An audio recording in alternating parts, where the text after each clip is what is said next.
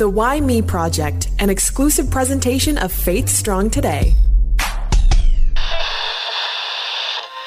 Think of all the incredible artists who have come before us Michael W. Smith, Keith Green, Amy Grant, to name a few. And this week we get to chat with another trailblazer in Mr. Bryan Duncan. Okay, I'm nervous. So am I. You hit me with a question and I'll try to answer it. Sounds good. Okay, well, the Let's get first started, one, Johnny. it's always the hardest one, and it is uh, who are you and where did you come from? I'm still wondering about that one. I am uh, I'm a Pentecostal preacher's kid. I grew up all over the United States. My dad was an evangelist in the early days, so um, I was never in the same school for more than a year and a half. And I learned how to strike up a conversation with a telephone pole because you know nobody stayed around very long, and so I became kind of isolated, so to speak. You know, considering that you know I'm I'm following Jesus, and yet I I didn't have any long term relationships growing up, and hmm. I it was like I like to tell people I was given all the answers before I had the questions. So you know, it's been mostly a matter of working out with fear and trembling my own salvation. It wasn't like a I was raised in hell and then I was transformed somehow. You kind of, I guess, have to deconstruct all the stuff that you learned. Because, you know, deconstruction is that hot buzzword right now. What does that mean? The head to heart knowledge. Yeah, I, I've missed heaven by 18 inches before. Uh, you know, it's that's that's about how far it is from here to here. You know, I wrote songs for uh, from the very beginning because I was already playing in church, and that's where you know, mom gave me accordion lessons. Oh my gosh. Uh, Oh. Fortunately, I didn't stick with that. I, I went to keyboards and my dad had me playing bass in the church service. Thank God for three chord songs back then because I thought to play. Did you feel like w- was you becoming a pastor? Was that something that you thought about because you grew up in the church, or did you feel like because you were playing music, music was maybe the direction that you were going to go? I didn't think about any of that stuff. You know, I, I guarantee you, I did not want to be a pastor. I didn't, I watched my dad behind the scenes and it was, you know, being a pastor is a rude reality most of the time. And it's the politics and the, the way people wear you out is that part's familiar to me, by the way, but Yeah. uh, I never wanted to be. I never wanted to stand on the platform and tell you you ought to do this or you need to do that or I know what I know what's happening and you don't. Um, I was never like that. I was always an observer of you know. In, in the back of my head was always going, "What's wrong with this picture?" You know, I just grew up as an observer in church world, and um, I became kind of pragmatic because as a de- as a direct result. Yeah, when you have the chance to see the behind the scenes, that that's something not a lot of people get to experience. I know there's been a lot of conversations, and now I guess October is uh, past pastor month, where you're supposed to like help your pastor and uh, help them with Good news. burnout. so only one month. You know, one month you like think about your pastor's mental health, but a lot of pastors and people in leadership dealing with mental health crisis. I go to a church locally and my pastor's as attention deficit as I am. Mean, It just, and, but he delivers, you know, it's, it's right down the pipe, you know, all the, all the right numbers, all the right scriptures. And, but I'm going, yeah, but I know, I know better than to think that he always believes that, you know, it's, sometimes it's good to just have somebody to, to, uh, confess your doubts to, or to your frustrations. You know, my dad didn't ever have that. And Hmm. of course, he kept moving around too. He never stayed in the church very long. And, you know, it took a toll on him not having a friend. With you moving around so much as a kid, was music kind of your outlet then? Because you just, like you said, you, you didn't really have that stable relationship of friends throughout you growing up. Well, I didn't start really writing songs until I was 16. But yeah, in high school, it was exaggerated, you know, that sense of, you know, of isolation, you know, and I think teenagers to this day are, are still, you know, you're just, you're so self-aware, you can't even get out of your way. You're so worried about what other people are thinking about you that you never stop to think, wow, who do I like? and it's like never, never crossed my mind to, to choose people to be around. Um, and eventually I, I embraced a guitar instead. How did your parents feel about you going down the musical path instead of pastoral or doctor, lawyer? You could have been a lawyer. My folks sang duets too, you know, in the early days and their, their evangelistic ministries. They sang together, did duets and they were both, you know, musicians. So that didn't surprise them. But my dad did say one time, he says, you know, son, I, I knew you had a heart for Jesus and that you, you might really go out there and serve him and lead people to Christ. And he says, but I also knew you could raise hell and, you know, get yourself trouble. And he says, but I never thought you'd split it down the middle. he didn't know what to think of the music that I was playing. You know, what's really funny is that, you know, I was trying, I was talking to my, I have kids too now. And, you know, my oldest one, I, I was trying to talk to him the other day and he's listening to another kind of music that I don't get. And I found myself saying the same things to him yeah. that my dad said to me. That's not music. That's a bunch of banging around. I'm going, oh my gosh, I have turned into an old man. Well, at what point did you realize that you had a talent that then you could make a career out of this and, you know, start, you know, be a part of a, a Christian music scene? Well, when I started writing songs, there was no Christian music scene. I mean, exactly. It was Evie uh, on, and there was gospel quartets, and uh, Andraé Crouch was kind of coming around uh, now in church. You know, he was starting to cross uh, racial boundaries. But when I started, we when we started doing rock stuff, I, the Sweet Comfort Band was the band that I started in California uh, with a couple of guys, and it was the beginning of the Jesus movement. There was a group called Love Song that was doing hippie. I mean, they they looked like hippies, and they they were doing stuff that sounded kind of like the Eagles and the Beach Boys. And so I'm going, hey, that stuff sounds good. We were kind of following their their pattern of you know playing stuff that was rocking. In California, it wasn't terribly questionable, but when we started going across the country, a lot of people thought we were demon possessed. and I'm going, wow, I'm just playing a song. You know, I, I can't tell you how many ladies tried to cast demons out of me. Uh, I tell them that they're still here. so, oh you know, I mean, every every generation has to find their way. I mean, they and they literally have to make uh, they have to work out their own salvation in fear and trembling, and you know, and do the best they can, as honest as they can. As like the most encouraging thing to me about knowing Jesus is that it's all on Him. I see so many people that are mentally disturbed now. You were talking about that earlier. If God was counting on our uh, mental acuity uh, to get into heaven, man, we would be so screwed. I'm just mm-hmm. going. It's not even possible. I mean, there's people that I minister to that I've seen who are, uh, you know, have some form of uh, disability. Some of it's mental, some of it's physical, but you know, you're going, I've met people who couldn't make a wise decision if their life depended on it. And I'm going, this is where God uh, has to reach out and do the work. And it's like, I have to trust God with people who I don't think uh, live very good lives and and understand that um, God is just and He will give you the opportunity somehow, and He knows what you're going to do down the road too. So that's a load off. That no matter how befuddled I become, he is there for me anyway. And it's, wow, it's astonishing. Was there ever a part or a part of you in the early days where you felt, I don't really want to sing music about Jesus. It seems like this rock music is better mainstream and I can make more money that way. Was there ever that point or a crossroads where you're like, this pioneering of this new industry, nah, I'm just going to go the other way? I never saw myself as a Christian or a secular artist.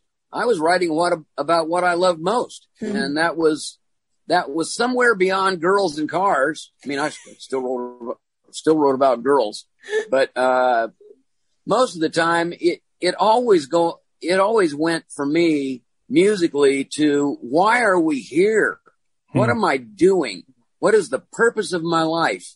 Um, what is the purpose of all the little details that that I go through? And and Jesus is the only reason that I've found that goes beyond my immediate circumstances. I'm going, I won't always be here. I won't always be like this. It won't always be like this.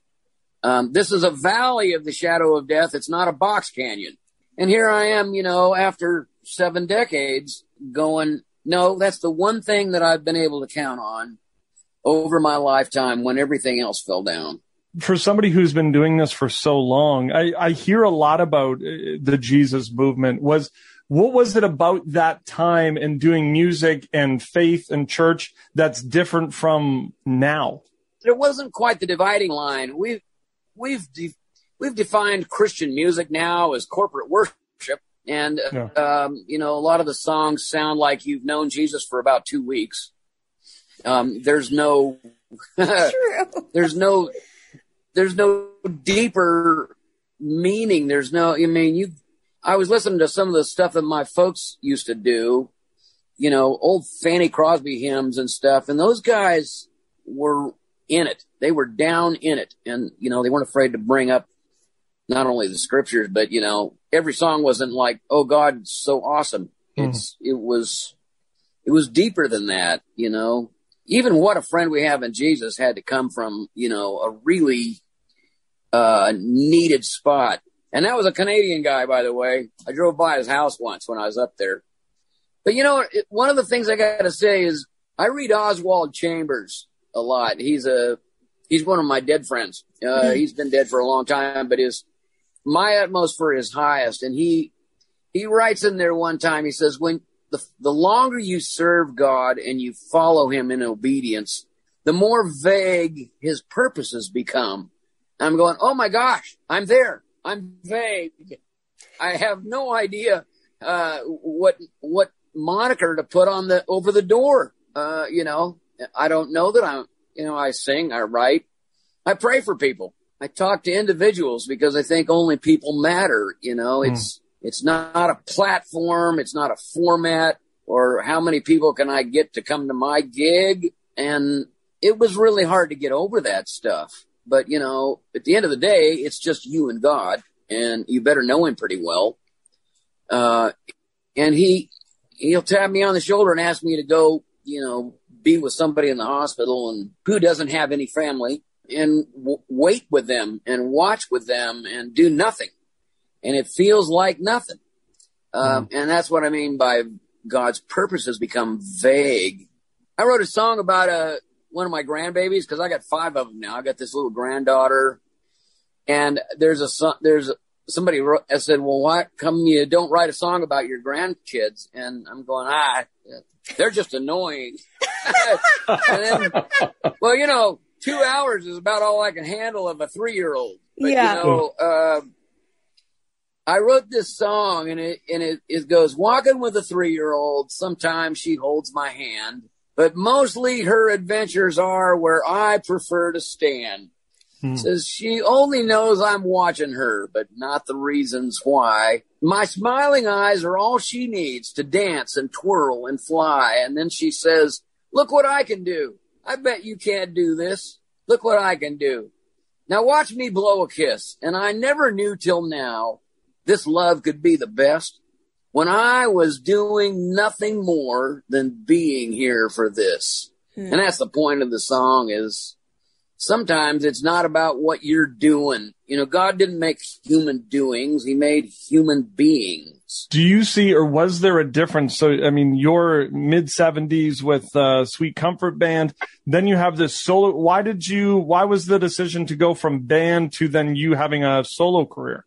Oh man, there's a lot of reasons for that. Uh, if you've ever been in a band for 11 years, um, it's, it's like living with your in-laws. Uh, yeah. you just, I just want out.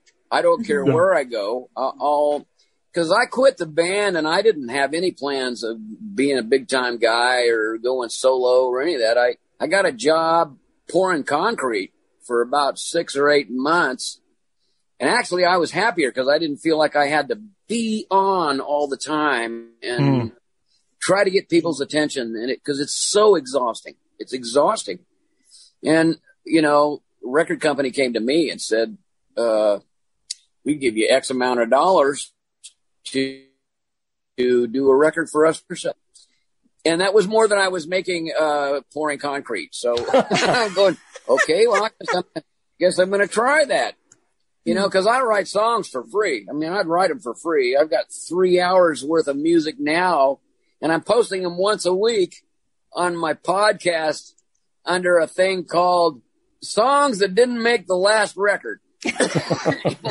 and they're probably not likely to ever be played on Christian radio because uh, Christian radio has been so narrowly defined now that you know most things are not going to make Christian radio unless it's real generic and corporate. You know, even removes the name Jesus out of it. You know, corporate worship is you know God is awesome and and there's not a there's not a lot of personable, you know what I mean?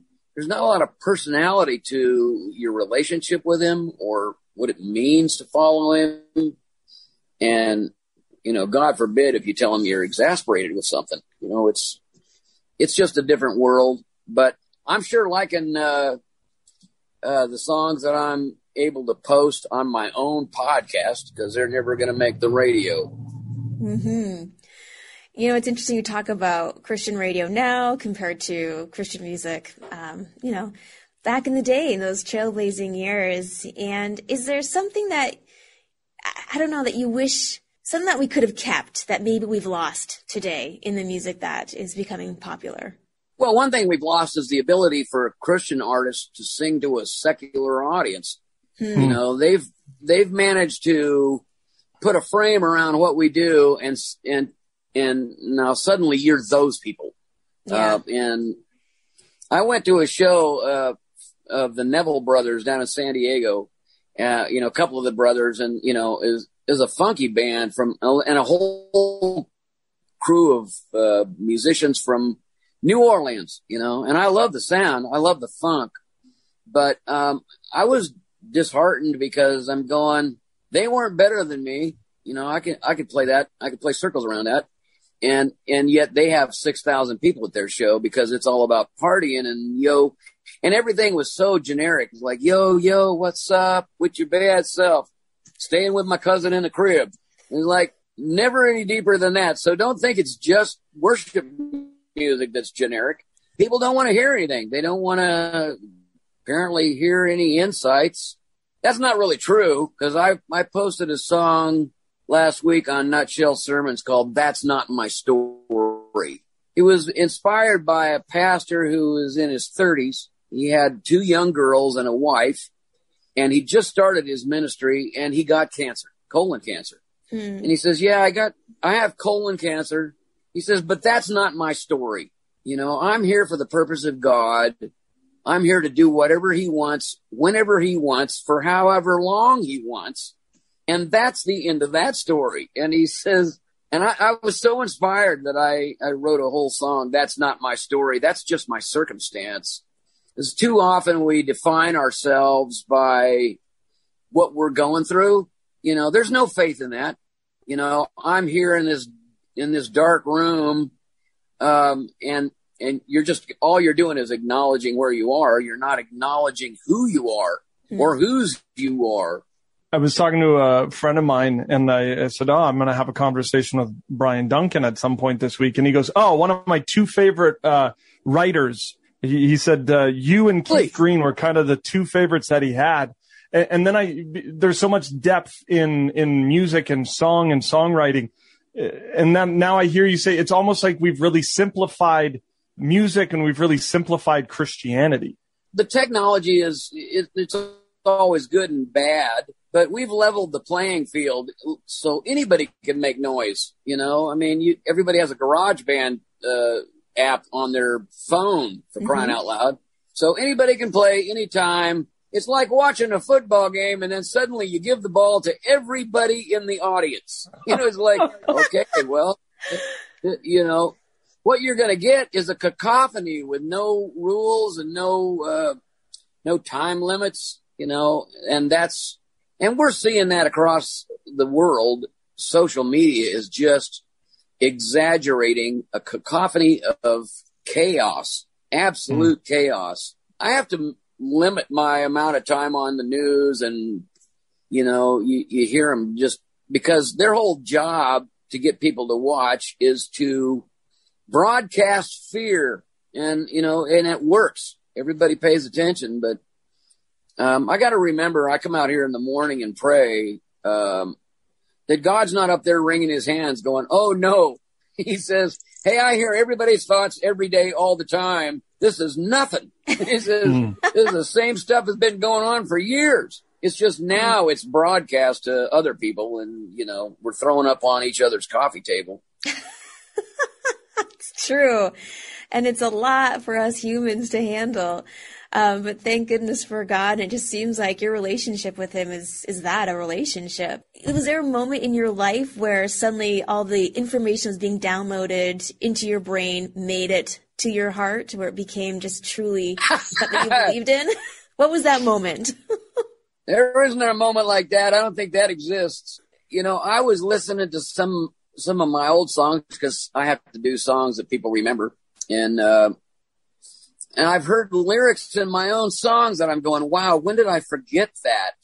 It happens all the time. You know, we were talking about uh, missing heaven by 18 inches from your brain to your heart, and Mhm. I wrote a song about that once. I got to get you into my heart and out of my head. No mind games. I'll take love instead.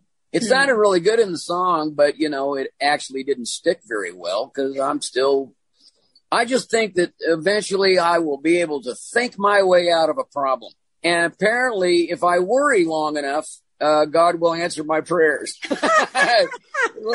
That's never, that's never worked either. You know, somebody said once, they said, uh, you know, 90% of the things we worry about never happen. So Yeah. I guess it's pretty effective. Oh my goodness. I mean, you've you've written thousands of songs, some that have been uh, published and produced, others that you're you're releasing on your podcast, and then you also have written books. Is there a difference in your writing when it comes to writing music to then writing stories or writing for book? Not really. I, you know, in songs I rhyme more often, but I, I still love alliterations and, you know, using the same word, you know, five times in a different way in the same paragraph. Uh, those things are kind of fun. And I like the turn of a phrase. So, I mean, when you hear my nutshell sermons, it sounds like I've had three cups of coffee because I'm going 100 miles an hour. They're, they are sadly humorous. And then the book that I wrote, Prayers You Won't Hear in Church, was uh, they're a little more slowed down, but they they're so off base somewhere during the prayer that you're going, oh my gosh, I can't believe he, he just said that out loud. Uh, you know, one of my prayers I'm posting uh, next week is, Dear God, can I can I be humble if I look good doing it? And you know, so the whole thing, the whole diatribe is, you know, me starting off on the wrong foot to start with. You know, it's just like, Dear God, I need you to kill someone. Uh, No. You know, probably not going to answer that prayer. but see, you know, that's, that's closer to the kind of prayers that I pray than the ones we hear in church.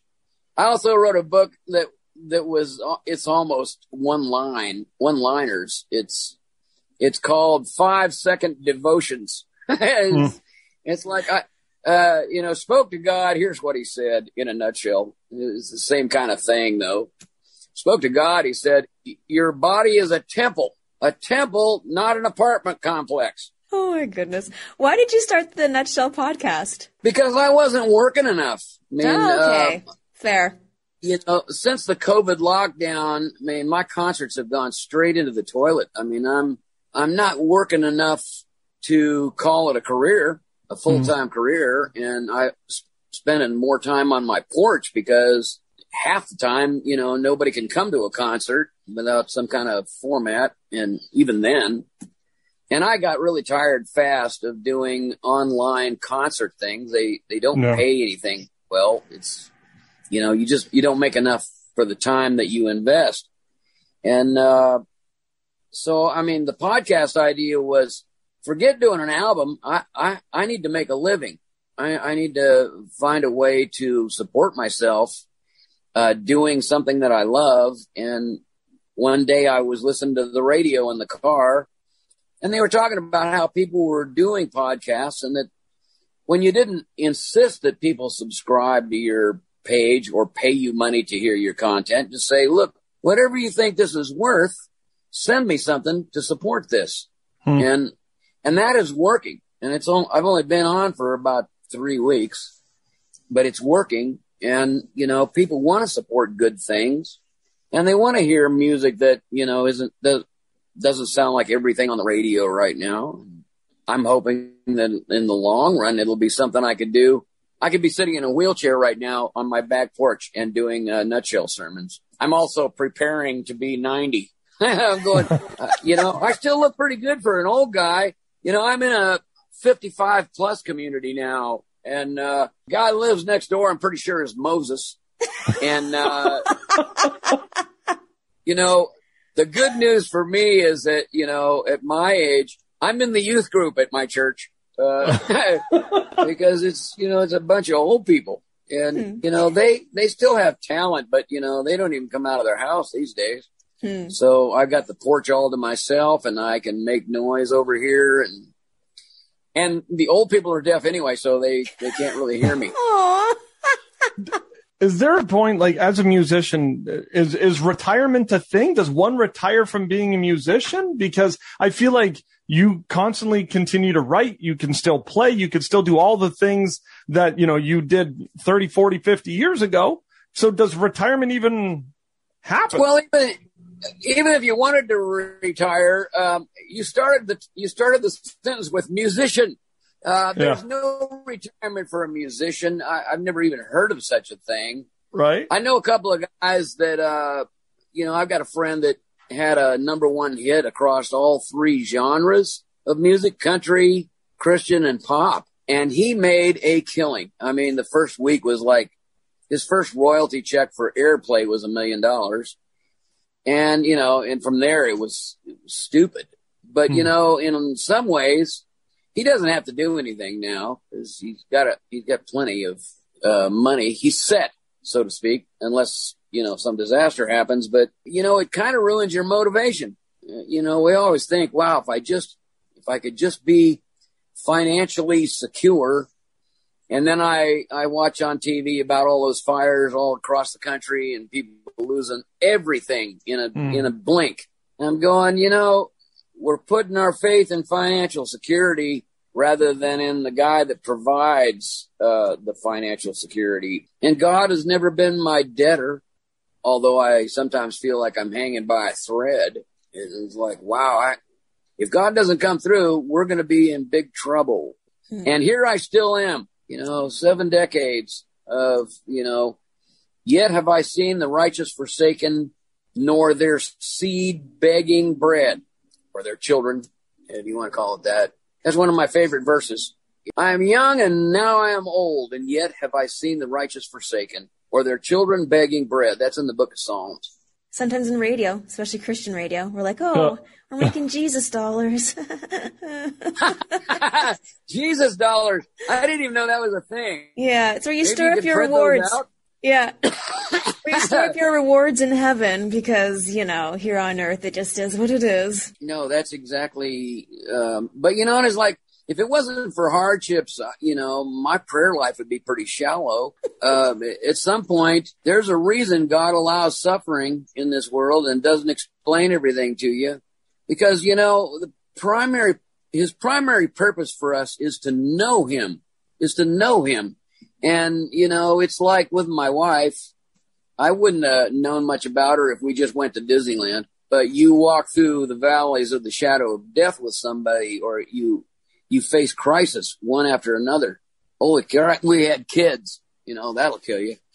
And uh you know eventually you you learn something about somebody because of the things that you've had to overcome you know i love my wife in a way that i never realized was even possible you know I just see her. Sometimes I see her as the 12 year old that she used to be, you know, cause she's still like a little girl to me sometimes.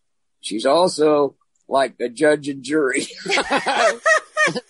you know, I was thinking about getting her something for our anniversary, a gavel, you know, 50 days, like pound the gavel.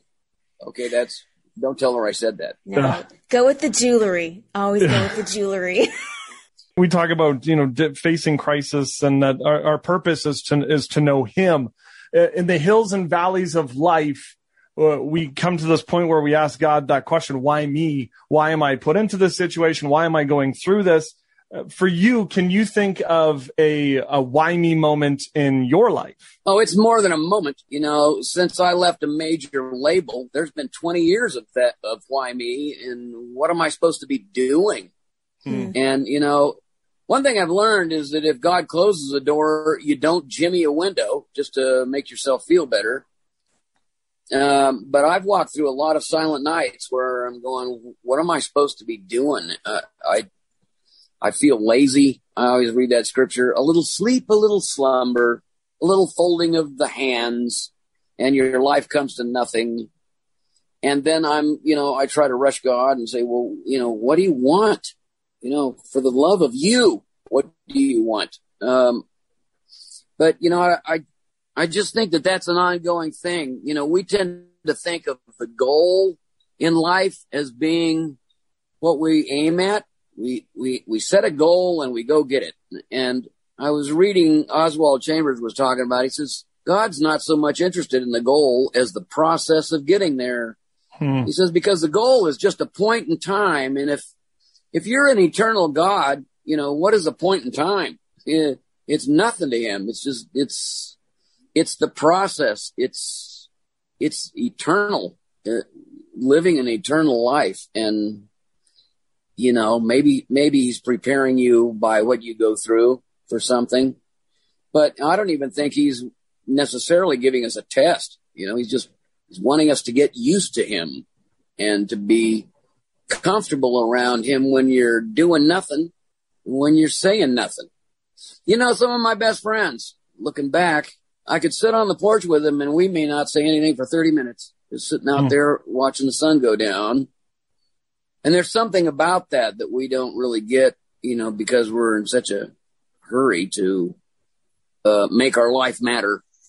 You talk about uh, your marriage and you talk about kids and then you talk about your grandkids and you know thankfully that they they give you a gift that you can control them on your wrist. Um, is, is, it is it honestly true that being a grandparent is better than being a parent because you can just hype them full of sugar and then send them home? Oh absolutely oh you want a popsicle before dinner sure no problem you know i one of the biggest mistakes I ever made with, because I've got four granddaughters and a grandson, and two of the granddaughters are over almost every day. I, you know, I was trying to plan something for them to have fun at grandpa's house. And so I built a fire in the backyard and we roasted marshmallows, those big ones, you know, those big softball yeah. sized marshmallows. You're huge. You stuff the candy bar inside of them. like, oh my gosh, that was a huge mistake to feed two little girls full of marshmallows at eight o'clock at night when the sun goes down because now we're pinging off the walls. And of course, sugar does the exact opposite to an old person. You know, you have too much sugar and you fall into a coma. So, so I'm kind of passed out on the floor and they're jumping on my belly. I'm going, uh, this is, this is not a good plan. when you have a fire in your backyard, are you not worried about your neighbor Moses coming running over? Yeah, looking for God no, in the bush. no, no. you remember it was a fire by night that, yeah. that Moses used to follow. There you go. So, and you know, he he's got dementia at this point, so he's probably not even looking out his window at this uh. point. And I, uh, you know, nobody really bothers us out here. I live on the edge of a golf course, and so the houses are kind of spread out. Um, but I have a little fire pit in my backyard because I like, I always like burning matches and playing with fire. And hmm. here I am at my age, still playing with fire. And, uh, and now my kids get me trouble. You know, I, you hmm. know, they're, they punish me for, uh, not being a good boy. Whether it's uh, Nutshell Sermon Podcast, uh, BryanDuncan.com or at Bryan Duncan on all the socials, Brother, I'm so sorry that it's taken me this long for us to finally sit down and have this conversation, but uh, I'm glad that we were able to make this happen. Well, some of that is my fault, and you guys are just wonderful people to know, and I hope you keep in touch with me at, at some point. You, you're on Twitter, right? Yes, yes we are. Hot dog. I'm, I'll follow you on Twitter if I'm not already. Uh, I'm at Lunatic Friend Two. You know, I talk to everybody every day, and it's a ministry paradise, frankly. Hmm. It's a nice way of looking at social media. Yeah, you know, you better find something good about it. And uh, you know, Yes. when you start talking to start talking to individuals instead of you know platforms, and Yeah. you'll Yeah. find you'll find human beings. You'll find real people who care and and who are concerned for things. And and it's not so much that people don't care about where you are; it's that they don't see where you are. You know and that, and that's why you know what you guys are doing is is spectacular. You know, to talk about you know real things and what you're going through, and and being able to stand beside someone and say, "I get it. I get what you're feeling. I get where you are at." Uh, and if I don't, I still will walk with you while you're going through it. Bryan, appreciate you. Thank you for uh, for saying yes. Yes. You're welcome. We've had so many opportunities in our career, Holly, to talk with uh, a, a, a number of incredible artists. Yeah. That was the first time that I've ever had a chance to chat with uh, Bryan, and maybe one of my favorite interviews ever. My cheeks actually hurt. Yeah. I just love that he's just a very funny, but b hmm. very true to his faith. I love the the dimension, or not dimension, but just like often we think we have to be serious about what we believe, and here he's Yeah. just living out the joy of the Lord. It's interesting too because he's been doing it for so long. It's kind of like he's just like, this is who I am. This is, Yeah. you know, what I believe. This is where my heart is. Where there are a lot of newer artists who feel like, well, I don't want to offend. I don't want to say anything because I just don't know how people are going to react to that. Where Bryan's like, no, this is what it is. And, uh, Mhm. take it and, you know, do with it as you will. Yeah, exactly. So now I've got some homework to do. Got to check out some of this, uh, some books and uh, the Nutshell podcast. Thank you for listening to our podcast, for downloading, for checking it out, telling Mm-hmm. complete strangers and best friends, and you know, putting the Why Me Project stickers on gas stations. We gotta get stickers. Why don't we, We have do. stickers? I don't know, but we can totally get some. Okay, uh, at Apple Podcast, uh, Spotify, wherever it is that you get your podcast, make sure you download. Yes, and also don't forget you can always check us out at faithstrongtoday.com.